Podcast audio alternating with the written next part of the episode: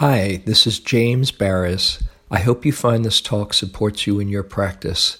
If you'd like to support my teaching, you can use the donate button underneath my picture on Dharma Seed to do that. Your support is greatly appreciated.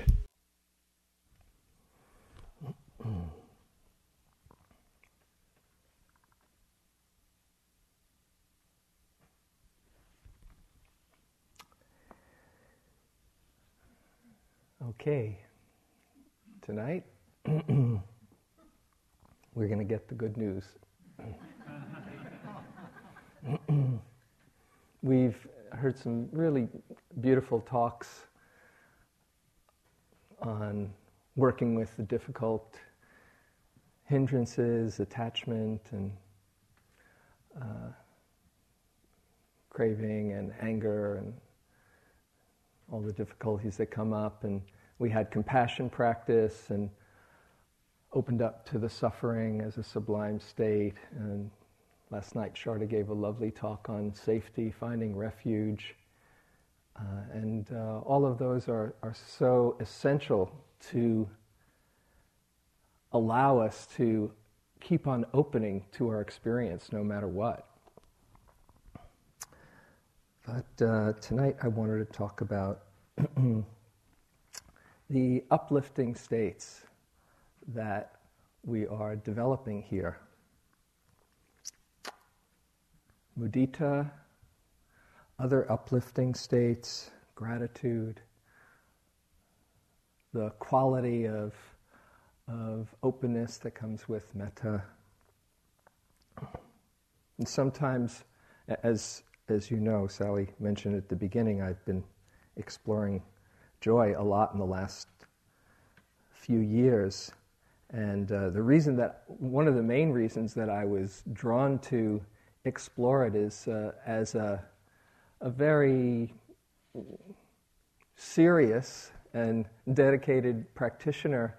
Um, sometimes I was so focused on suffering that I forgot about joy and lost my my connection to it for a little while. And uh, so I've been finding that it's important to remind myself and others that this is really about developing happiness. You know, that we, we hear the first noble truth there is suffering, then there is a cause of suffering, then there is the end of suffering, and then there's a path leading to the end of suffering. And sometimes happiness just kind of doesn't get as much airplay in there. But uh, the Buddha was called the happy one. And in fact, the end of suffering, another way of saying the end of suffering, is the highest happiness. And if you think about it, he said, go for it. He said, go for the highest happiness. If you go aim for the highest happiness, excuse me, all the other happinesses come along the way. So he had a very clear intention to bring about the, the greatest states of well being that are possible in human capacity. The Dalai Lama starts out his, his book, The Art of Happiness. The purpose of life is to be happy. It's a great way to start a book. You know? Great opening line. The purpose of life is to be happy. What could that mean? Does that mean just kind of feeling good, putting a smile on your face and saying, it's cool? There's something much deeper than that. He said, if you can find out where real happiness lies, you are fulfilling your destiny, and not only that, you are offering the greatest gift to everybody around you.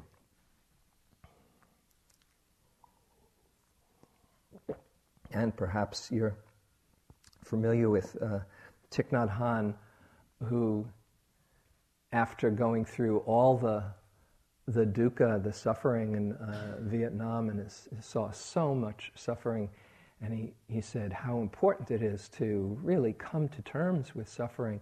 But then his his classic line is suffering is not enough. It's good to know about suffering, but we have to also see um, why we're doing this, not just to come to terms with suffering. And I, I love one of his uh, instructions. He says sometimes instead of getting so focused on suffering, we become very, uh, very good practitioners at noticing suffering, and we can see what's what's wrong. He says, uh, try this practice. Look out for what's not wrong. Last week I had a toothache. Oh, I have no toothache today. How wonderful. So, as we're opening up to all these different kinds of happinesses, it's not that we're living in denial, we are creating a bigger context with which to process all the, the truisms of that first noble truth. Yeah, there's suffering in life, but as we can open up our hearts and not be so swept up by it because we see all the, the goodness around us, then um, we're not so overwhelmed. Mm. I remember when I first started doing practice, this is in uh, 1974, the first summer that I, I met Joseph Goldstein at Naropa Institute, that, that first summer that it opened. And um, I was and have a natural bent of being um, uh, passionate and uh, loving life, loving to celebrate. And uh, I was wondering, gosh, you know, this, this seems, um, I wonder what I'm getting into here. And on one, one particular day that's indelible in my, my memory, I, uh, I came to the, uh, the class, Essential Buddhism it was, uh, and I, I had already fallen in love with the Dharma after like the first 10 minutes of, of hearing Joseph. I said, This is it. I found what I'm looking for. I'm going for it. he was saying that it's actually possible to not be driven by your neurotic thoughts. And I never thought that, I never entertained that possibility before. But I, and I believed him, so I was going for it because I was in a lot of suffering. Uh, but this one particular day, I, I, came in and I was wearing my, um, my New York Knicks t shirt. And in those days, I was a season ticket holder for the New York Knicks, who in these were their glory years. If you're old enough to remember Walt Frazier and uh, Dave DeBusschere and Willis Reed and those guys, Earl the Pearl was my favorite for those basketball fans out there. But there I was wearing my Knicks shirt, and uh, I was meditating and you know, very serene. And the thought occurred to me oh my goodness, I don't know if this is going to work. And I, I went up to Joseph. It was the first time I ever I got them, I mustered up the courage to speak to him after kind of like saying, wow, Joseph, Joseph Goldstein. It's like about the fourth or fifth class. And I said, uh, excuse me, I want to speak to you.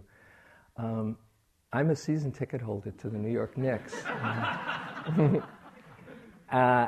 am I going to go to Madison Square Garden and just watch the game and go, nice shot, Frazier?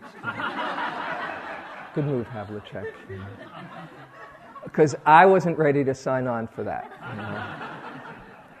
And uh, he assured me, he said, just the right thing. He said, don't worry, you'll still feel your passion you'll just probably get over the loss a little bit sooner.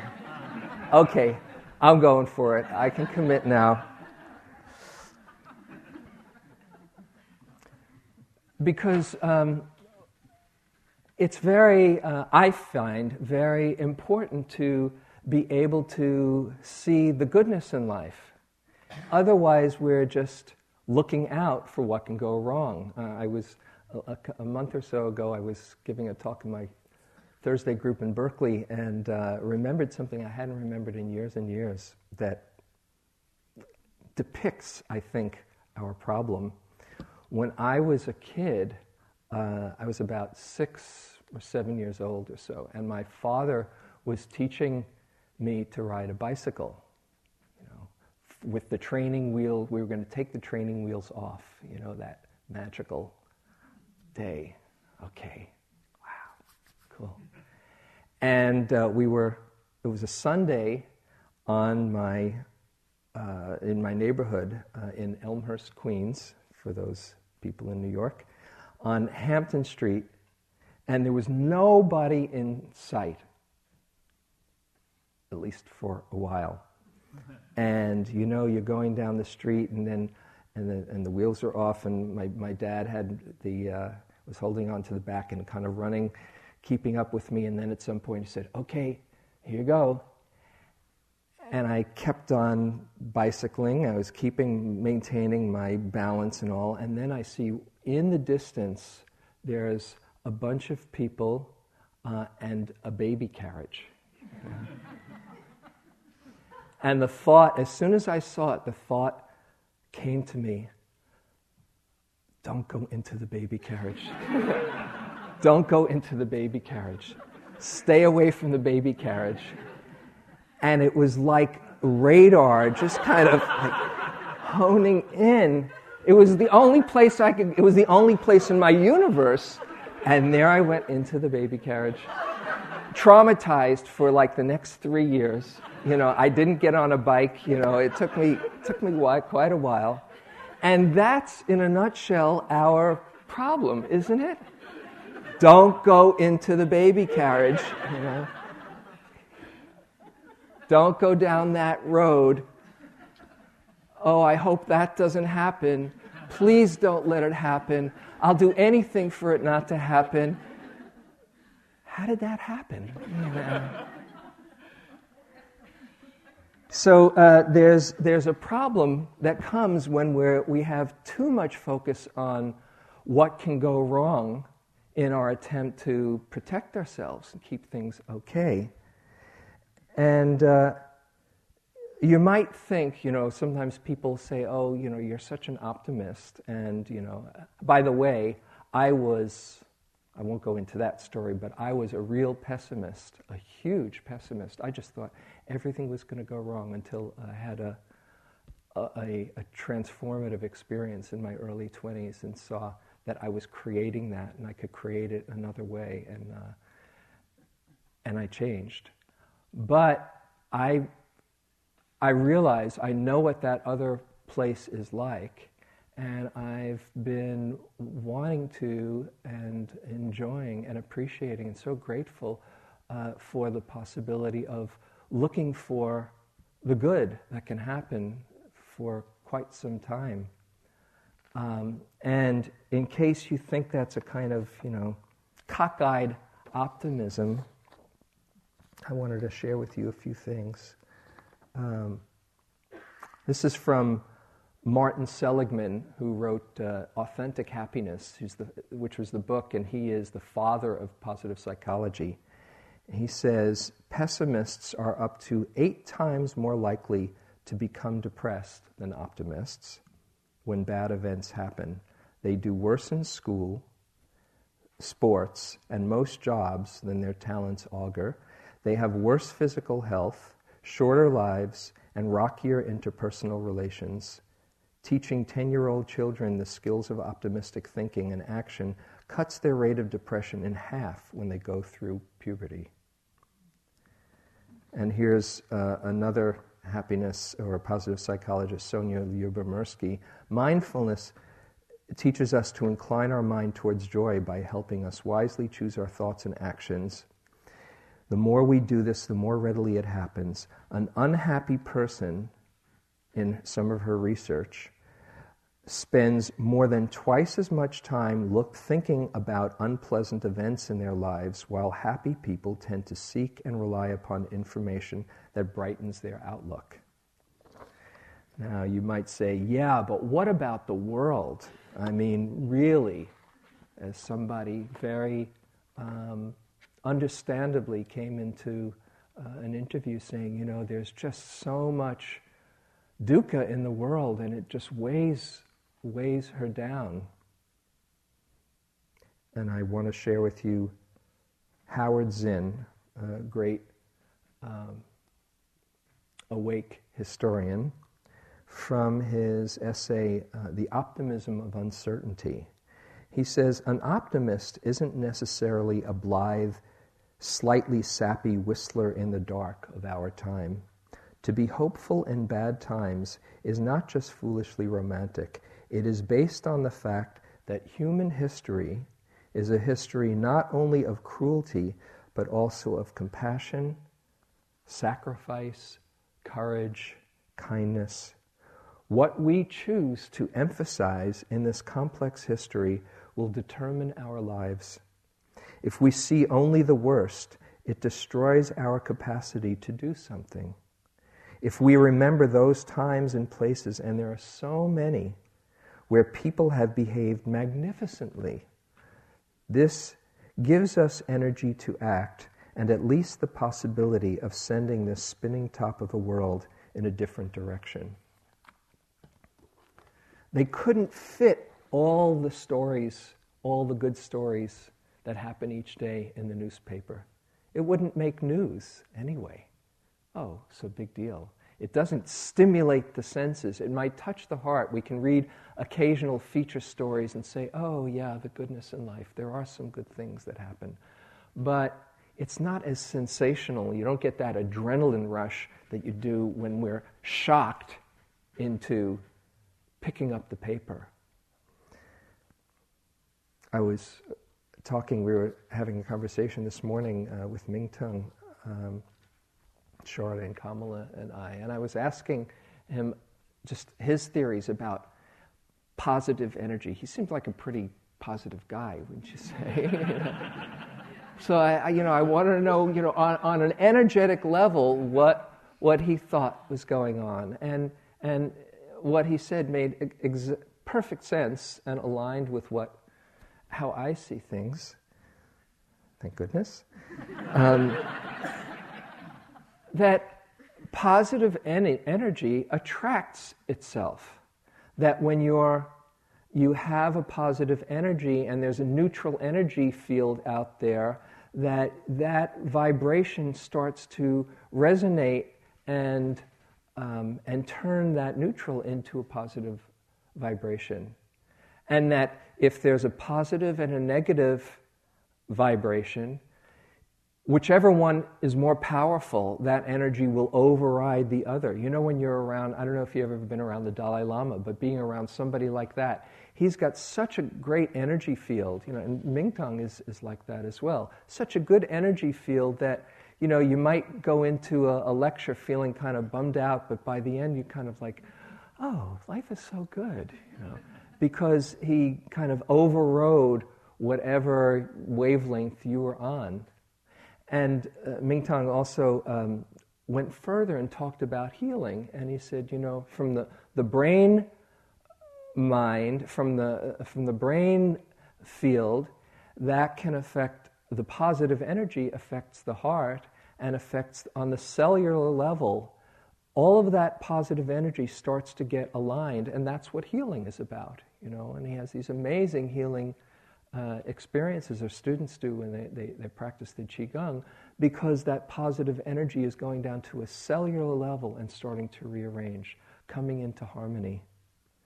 So it's a good thing to open up to all the goodness around us.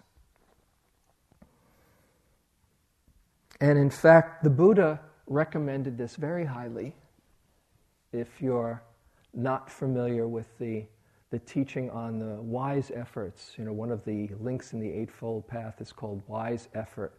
And the formal um, definition of wise effort has four components there is guarding against unwholesome states that haven't yet arisen. That is, don't put yourself in temptation's way. There's overcoming unwholesome states that have arisen and those all the, the practices like mindfulness and compassion and, and metta and things that we're, we're doing here can be used to interrupt those wholesome states and transform them. And then there's two aspects of wise effort that have to do with cultivating what's wholesome. There's developing wholesome states that haven't yet arisen. And then there is maintaining and increasing wholesome states that have arisen. This is a good thing. Then this is what we're doing here in the metta practice. We are cultivating wholesome states, perhaps that haven't yet arisen. You know, may I be happy, may I be peaceful. Yeah, right. Good luck, you know. May I be happy.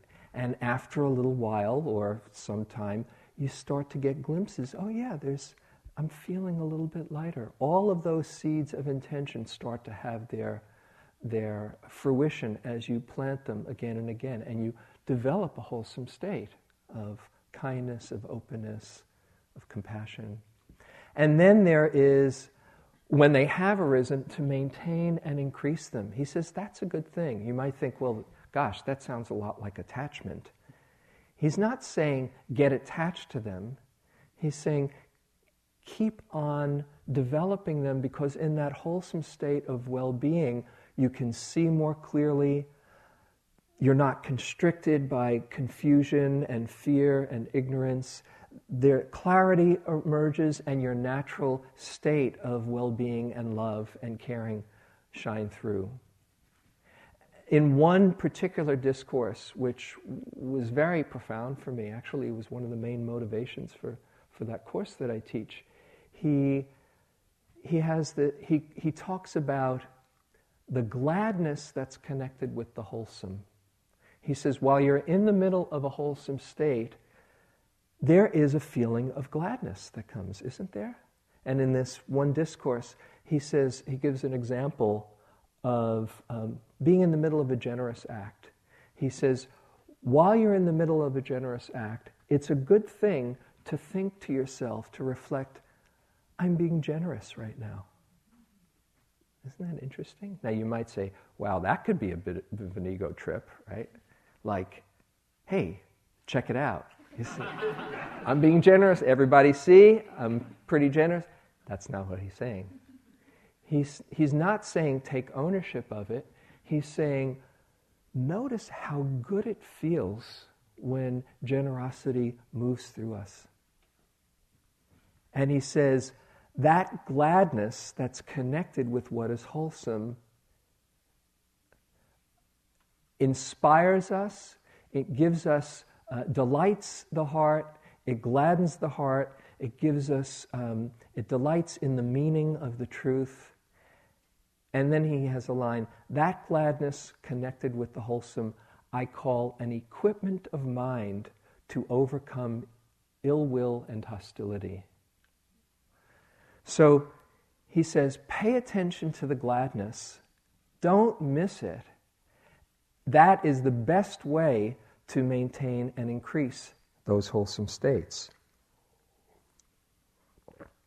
And when we let it register, you know, like in the, in the metta practice, when you are saying the, the phrases and you're, you're having an image, and every now and then you get in touch with the feeling, when the feeling arises, put all your attention on the feeling. You can have the phrases keeping on going, but if you're so completely drawn into the feeling, it's okay. It's okay to, to let them go for a little while if they seem to be too busy or getting in the way.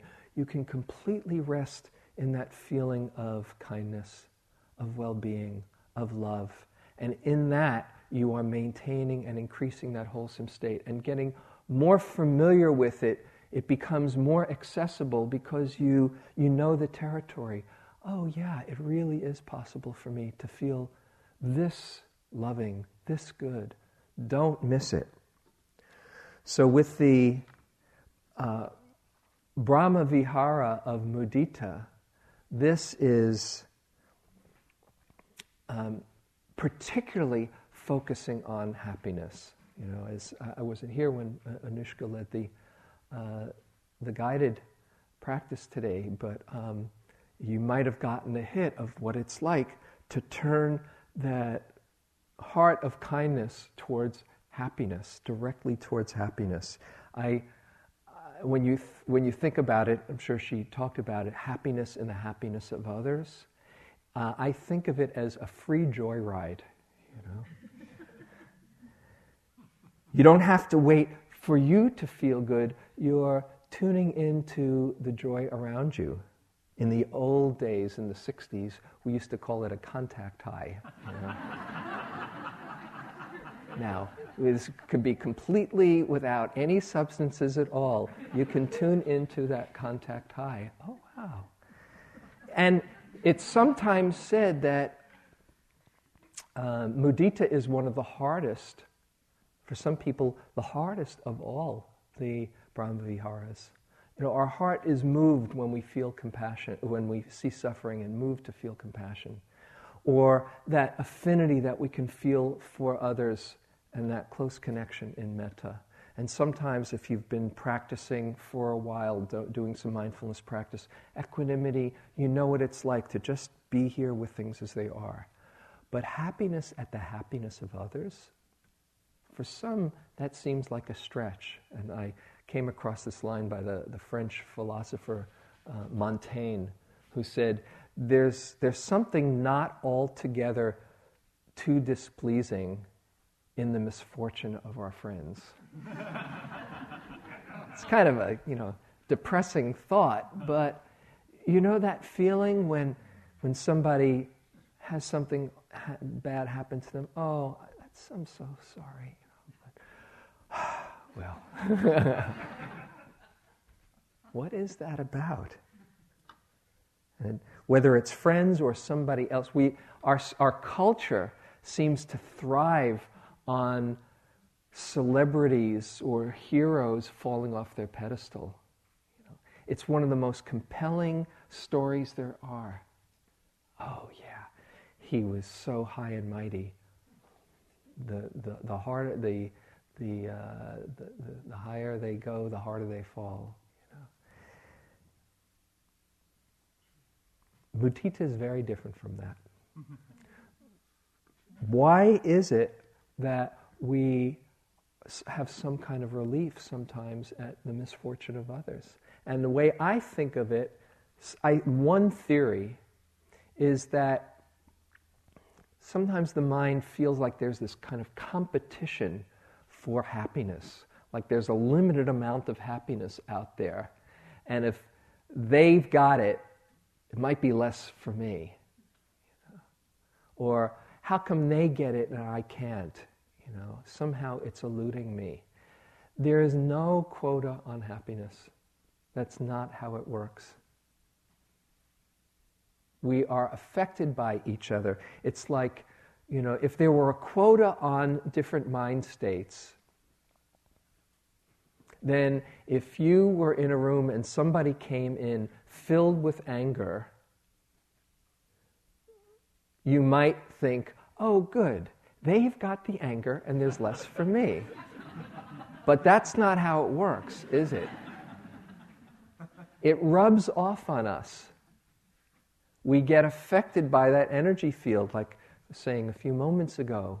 And in the same way that the anger rubs off on us, happiness can rub off on us if we allow it, if we tune into it and see the possibility. We are affecting each other all the time. And uh, perhaps you're familiar, or maybe you're not familiar, with this phenomenon in, in recent years that um, neuroscientists are discovering, uh, call, have discovered called mirror, mirror neurons, that we have in our brain areas that light up when we see somebody else going through something. This is from uh, Field Notes on the Compassionate Life by Marc Ian Barasch. My favorite book on compassion, by the way. It's a brilliant book. Mirror neurons are a kind of brain mechanism dedicated to empathy's motto, I feel you in me. One study showed that the same cells that light up when a person's finger is jabbed with a pin also light up when someone else's finger is pricked. We wince when we see someone stub her toe and hop painfully on one foot. We know how it feels. Just as our brain is said to have a grammar nugget that enables us to acquire complexities of language, perhaps we have a golden rule nugget containing the neurological ground rules for compassion itself.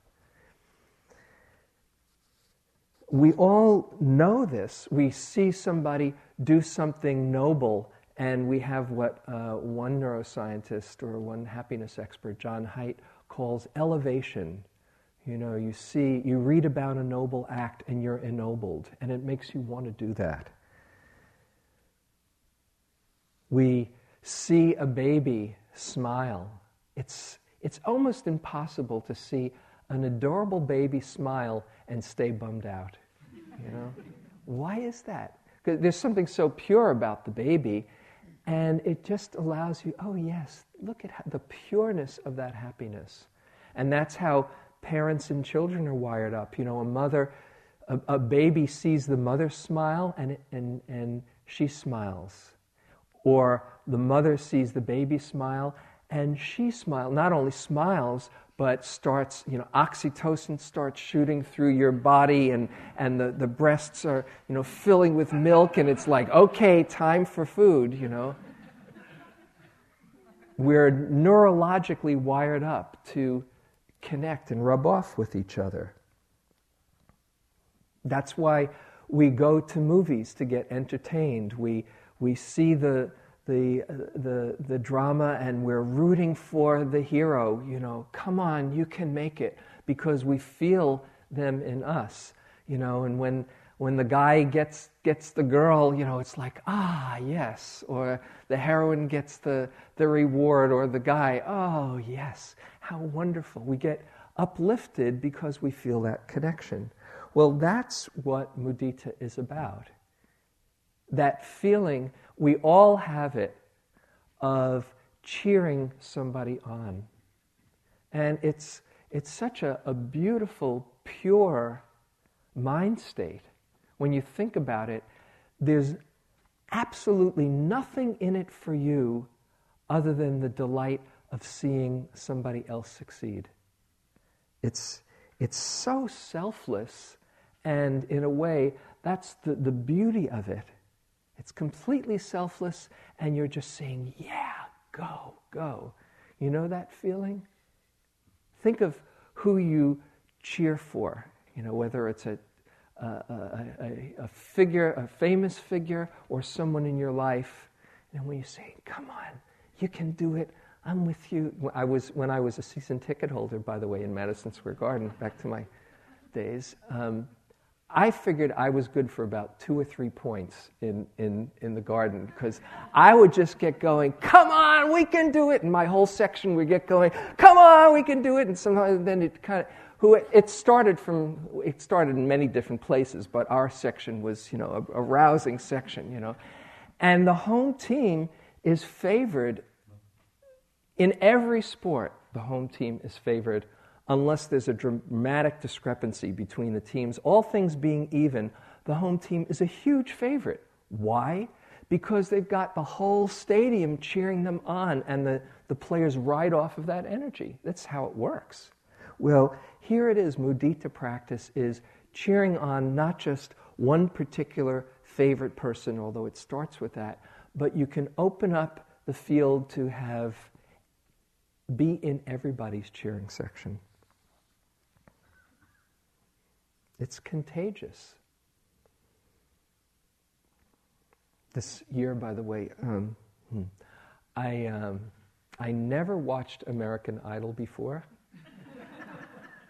I, I saw about 10 minutes of it once, but this year I got into like the last three shows because my friend Wendy was completely into Adam Lambert, you know, for, for those who watch American Idol, who was a very cool guy, very beautiful guy. And I found myself watching American Idol and going, come on, Adam, come on, because I was thinking about Wendy in Denver and I was rooting for her to feel good. You know? That's how it works, doesn't it? Doesn't it? And it's infectious. You know, we, you ever be in the middle of a laughing jag? You know, you don't know what is so funny, but somebody, you know, in the next table from you in a restaurant is laughing with their friend and they can't stop. And then you start laughing too, and you have no idea why you're laughing, you know. But it's contagious, that well being. You can cultivate this in your in your mind and in your heart. In fact, a friend of mine is really into laughing yoga, which is great stuff. And I have a, a CD of seven different periods of laughing practice, and you put it on, you just start feeling good and laughing, you know. The root of mudita is um, to be pleased, to have a sense of gladness. And the, the, the near and far enemies, the far enemy of mudita is obviously jealousy, envy. Very, very different, the opposite end of the spectrum. The near enemy of mudita, just for your information, is uh, exhilaration or exuberance. You might say, gosh, well, is that so bad? You know? I personally, I can get exuberant from time to time, as you've probably got a sense. I don't think it's the worst thing in the world. But when you get spun out and you lose your center and you lose yourself, or you get attached to that, that feeling, that's when it starts becoming uh, not so healthy. Or the ultimate examples when championships are won or soccer teams win and then there are riots. People get so out of control, you know, and usually are drinking a little bit, and then there's all kinds of suffering that come from it. That's the, the, the classical example for me of the near enemy of, of mudita. It is um, the antidote, it's said to be the antidote for judgment, comparing. You know, oh, what about, forget it. Judgment, comparing, belittling, greed, more for me. No, for you. Aversion and a sense of separation. And the benefits it cultivates generosity of spirit, it cultivates friendship, it cultivates joy, it cultivates appreciation, and it also develops compassion and connection. And as perhaps some of you um, may have experienced or might experience sometime, it is a great aid for concentration because it brightens the mind and brightens the heart. And it weakens the three poisons of greed, hatred, and delusion.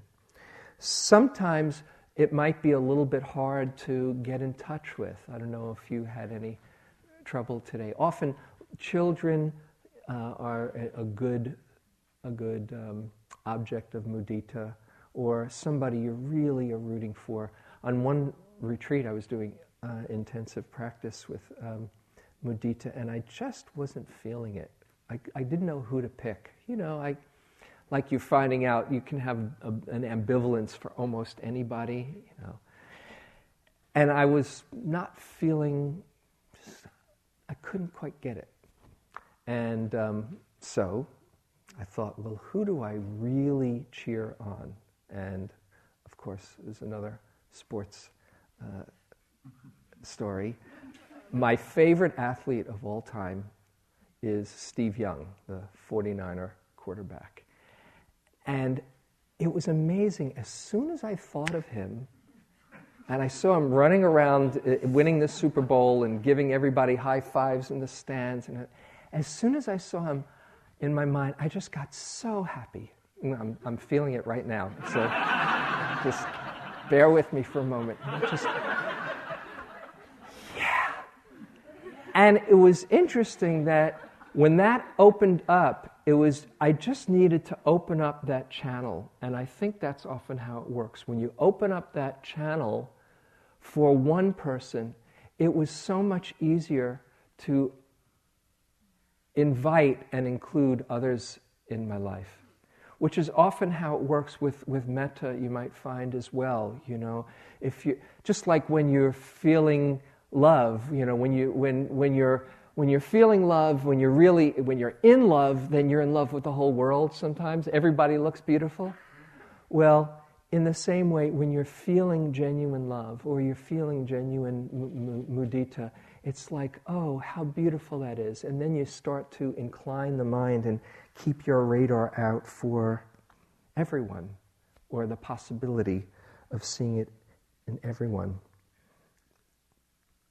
We like to feel happy and we like to share our happiness and we like to share others' pleasure. We like to see people happy. We really do. And this is, it's, so it's not so foreign to us. It just takes a little bit of practice. Um, and I, I'd like to just take you through, I know uh, Anushka did it before, I'd like to take you just through a little bit of a mudita practice as we're, as we're going through this, and then maybe we'll move on to some other, other things. Just close your eyes for a moment. And uh, imagine someone that you're really fond of. Think of somebody you're really fond of. And now see them smiling. Smiling or laughing in happiness. What happens to you? Notice how it feels inside. Or somebody, perhaps that you used this afternoon, that you're really rooting for. To see them in a winning moment. And take in those good feelings and send them out to that person. May your happiness continue. May your happiness grow. Bless them with that. Wish that for them. If they're happy when they're around you, they'll even be happier. It can rub off on you.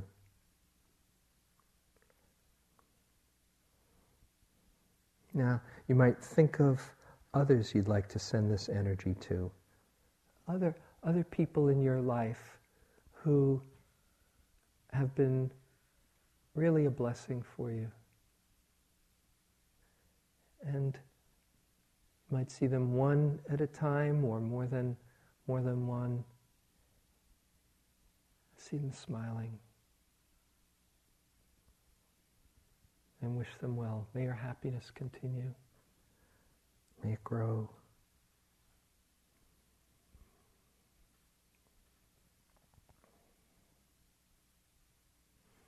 And if you feel anything, whatever your experience is absolutely fine, but if you do feel any well wishing, let your awareness take that in. Just rest in it. How sweet it is that you have that capacity.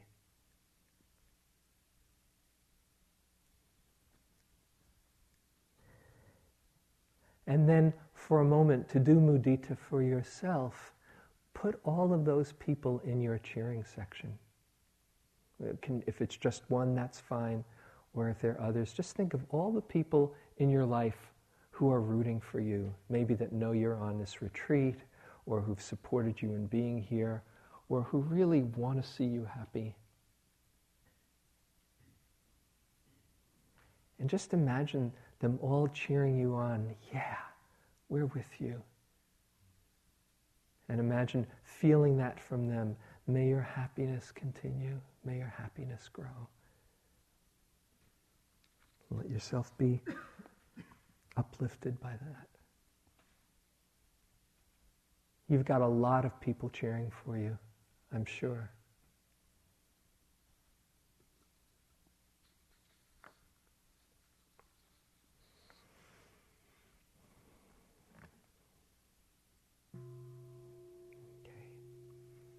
So, as you would maintain and increase that wholesome state, just by paying attention to it, by resting in it when you're when you're connected with it. Mm-hmm. So, mudita is really about keeping your radar out for the goodness and the happiness around you. It's it's the opposite of the baby carriage phenomenon. Yeah. You're, you're, there's so much goodness, there's so much joy, and so much sweetness and love. Why not tune into that channel?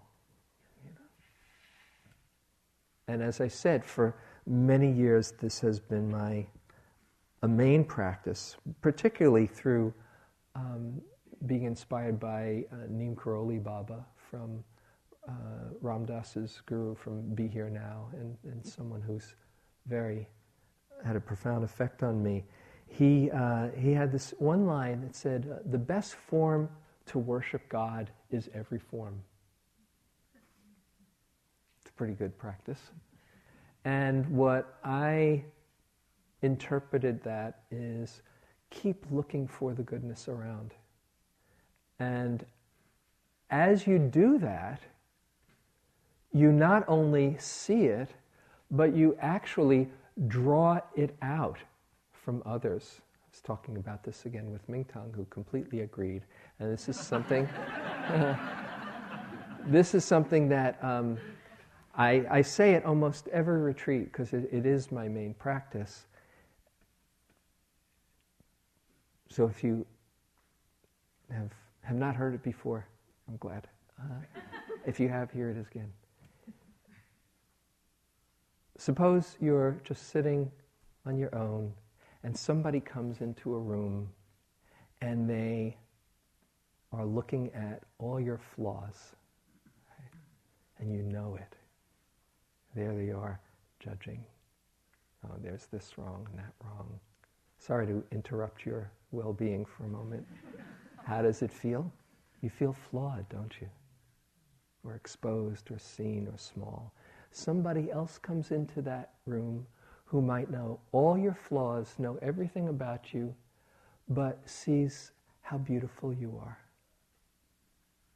Because they see a deeper place, and you know it. How do you feel? Beautiful, don't you? It's so mysterious how that happens. It's not just that, oh, yeah, I'm glad they see it. It's like they almost draw it out of us. So if you practice looking for the good, you'll find it. Or at least you've got a better shot at finding it. It might be harder for some to find it in some people than others. But if you keep on looking, we're all Buddhas in there. We all want to be loved. We all want to feel okay and accepted. We all want to be at peace. Every one of us. That's why the Buddha taught. So if you look for it, you'll find what you look for. If you are looking for how everybody around you is a jerk, you will have ample evidence to corroborate your theory. And you'll find it. If you look for how everyone around is really basically good inside, unless they're tremendously damaged, in which case that's compassion practice for the pain that would cause hurt intentionally. But if you look for the good, you draw it out. So, want to talk about some other uplifting states that, uh, in the few minutes I have left, uh, that you might keep in mind as you explore this maintaining and increasing wholesome states that the Buddha recommended. Mm.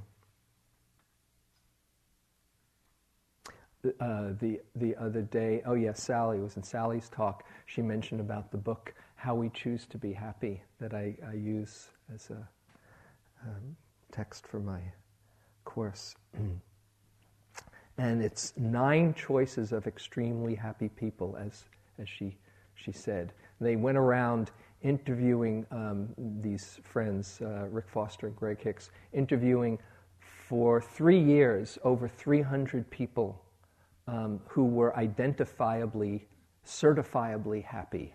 Right? and they go into a town and say, "Who's the happiest person in your, your town?" You know, they, rural Alabama. They went everywhere in uh, in Europe and Canada, and you know, they go you know all around and uh, they go into the diner and say, um, hmm, "Who's the happiest person?" And people would say, uh, "Shirley, she's pretty happy." Then they go and interview Shirley. Right? I've gotten to know Rick and Greg, so I know this is you know how they how they worked. You know, and uh, they'd ask, "You happy?" "Yeah, I'm pretty happy." You know? And they, they, they'd say, Could we interview some other people who might know other sides of you, like your family or your coworkers? And sure, okay. And if everybody pretty much agreed Shirley's a pretty happy person, they'd give an in depth interview. Why are you so happy? You know? And they, over these three year period, interviewed like 325 people, I think it was, and came down to nine choices that every one of them made consciously or unconsciously. So you, you're probably saying, well, what are they? so in, in, rather than getting 30 notes, I'll just say them quickly. Uh, and then uh, want to uh, just do a little bit with you, okay? It starts, all of them start, not surprisingly, with intention, which is what the Buddha said. Everything starts with intention inclining the mind a certain way. And they said that a lot of people don't even realize that happiness is what they want. Oh, I want to be successful. Oh, I want to, you know, have everything that I, I wish for and, and accomplish it. But really, what they want is to be happy. Those things are just means to being happy. And when you put happiness, especially the true happiness, at the center of your life, then everything else falls into place. so it's the intention to be happy that they all had in common. And in fact, there's some incredible stories. A lot of these people were, were coming from very difficult circumstances. They weren't born with a silver spoon in their mouth. They had to go through a lot of dukkha to see, I want to be happy. Once you make that choice and set your intention in that direction, everything else follows. And that's what we're doing here in the metta practice planting seeds of happiness. What do you think we're doing? May I be happy. May I be happy. May you be happy. May you be peaceful. It's planting every one of those metta phrases, you are planting seeds that bear fruit in their own time. That's how it works. So the intention to be happy. Then their second in the list is uh, what they call accountability, which means not looking outside for your happiness or your suffering. As Sylvia Boorstein writes in her book, happiness is an inside job. That rather than looking out there for blame or hope, it's all about you have the power within you accountability, identification is one of, on their list. What does really bring you joy? Centrality is making is prioritizing it, putting it in the center of your life. Recasting is really learning to deal with dukkha. It's not just, oh, when the good times come, it's how you can process the difficult times. And so that's what we do a lot in Dharma practice to open up to the suffering and recast it and transform it into compassion and understanding. Options is, is the next, where you're not just stuck on one plan, but you're open to the fact that life changes, and if you listen carefully to, to the truth, you'll get a sense of where you need to go next, not being stuck on a fixed plan. Flexibility appreciation is huge, gratitude, and also appreciation of the moment, the wonder of now. Giving, that is generosity, generous heart, which is what the Buddha taught first to lay people. If you really want to be happy, then know the joy of generosity because there's the connection that we have with others, and it's the active letting go, and to really be present for it. And giving is a huge one that all of these people knew. As, as Shanti Deva says, lifting above the poverty to the wealth of giving to life. And then truthfulness, honesty, truthfulness with ourselves with life, with others, seeing things as they truly are. So, all of these are Dharma principles, really. And I want to talk particularly uh, about Um, a couple. Ooh, okay. I won't. I'll just say a little. Hmm. Well, one that I really want to uh, share with you is one that you've been developing, particularly with the benefactor, um, and that is the quality of gratitude. It opens the heart. It shifts our whole demeanor from what's missing to what, how precious the blessings in life are. The Buddha has a beautiful discourse, the discourse on blessings. And he says, stay in touch with all the blessings in your life. One Tibetan teacher talks about devotion and the experience of gratitude to the lineage as having your satellite dish out. And, and, that's how I like to think of gratitude. When you're so open, you say, Oh, thank you for all the blessings that you've given, for the way you've enriched my life you are open to receiving more and more of the blessings. If you're stuck in saying, not fair, what's wrong? I got, you know, ripped off by life. There's no room for you to take in the blessings. So, gratitude opens us up to see what's all around. And you can change. You really can change. I'll just, since it's about time, I'll, I'll end with, with this.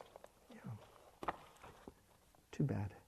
Uh, this is uh, actually, before I end with that, this is from M.J. Ryan, who's, who uh, is a wonderful uh, happiness writer and friend. She says, Gratitude is like a flashlight, it lights up what is already there you don't necessarily have anything more or different, but suddenly you can actually see what is. And because you can see, you no longer take it for granted.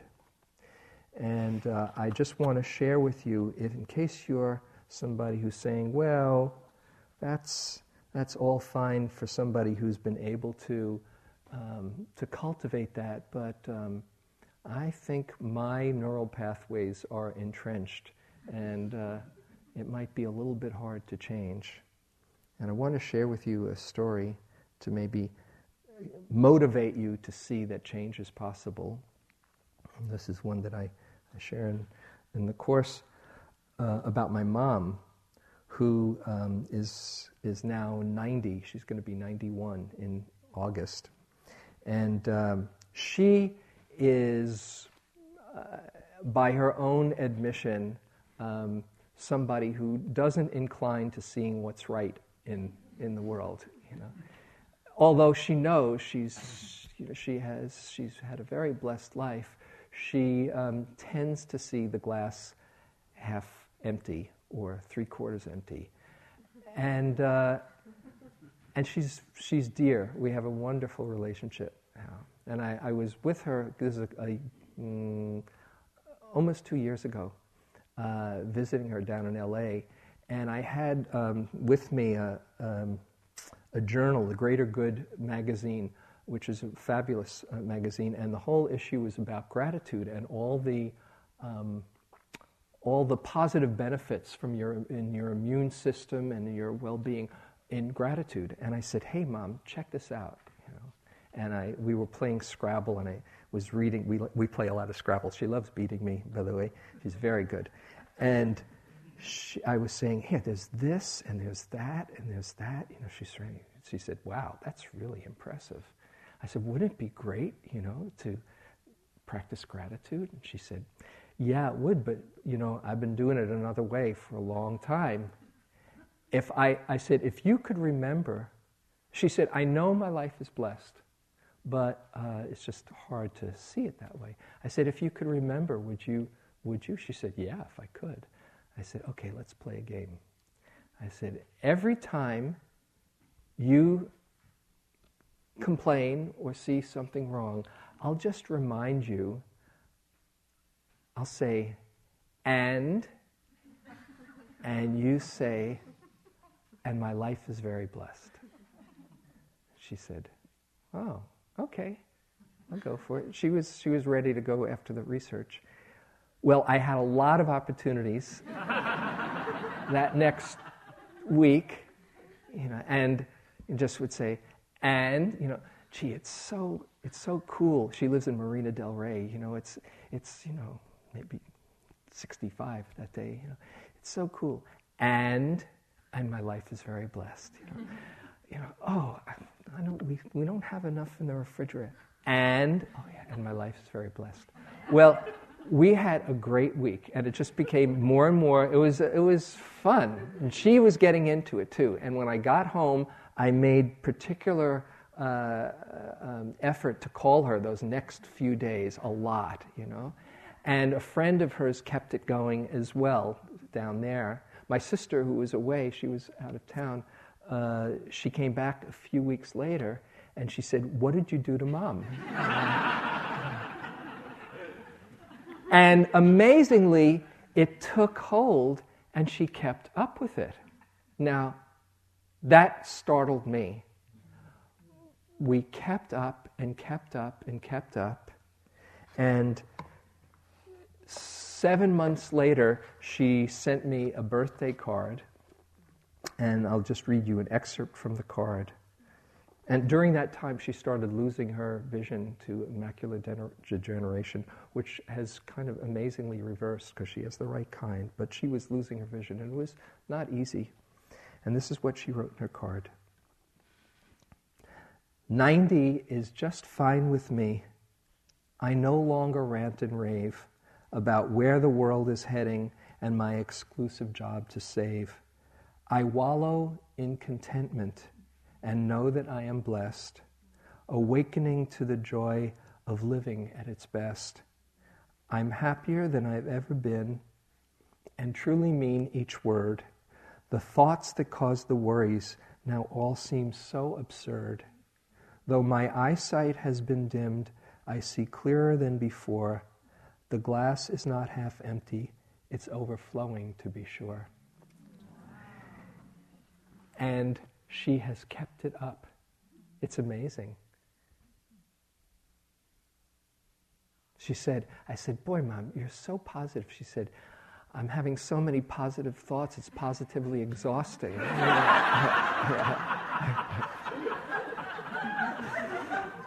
so if she can do it, you can. You can. It's just inclining the mind and planting those seeds and little by little seeing all the goodness around you and inside of you. And the more you can see it inside of you, the more we all get to feel it around us. So um, I hope that's uh, my mom is a, an inspiration and that you see where this is heading. We're doing really good work here and not just for yourself, but everybody in your life and all beings. So let's sit for a moment.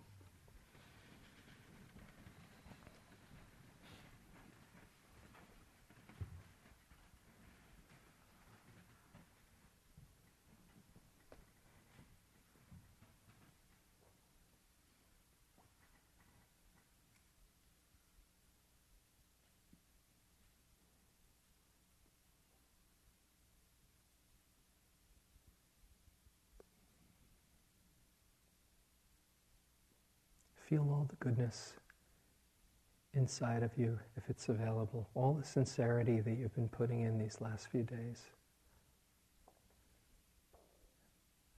And all the people who support you and who you care about.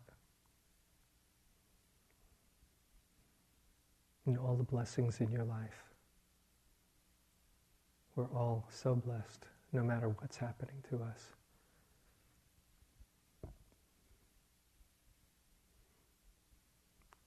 Open to the goodness. Don't miss it. Allow it.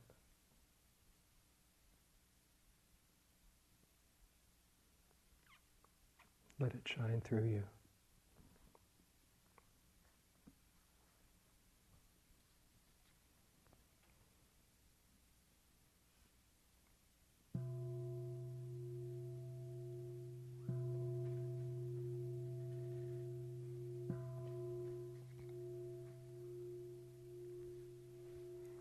For your attention.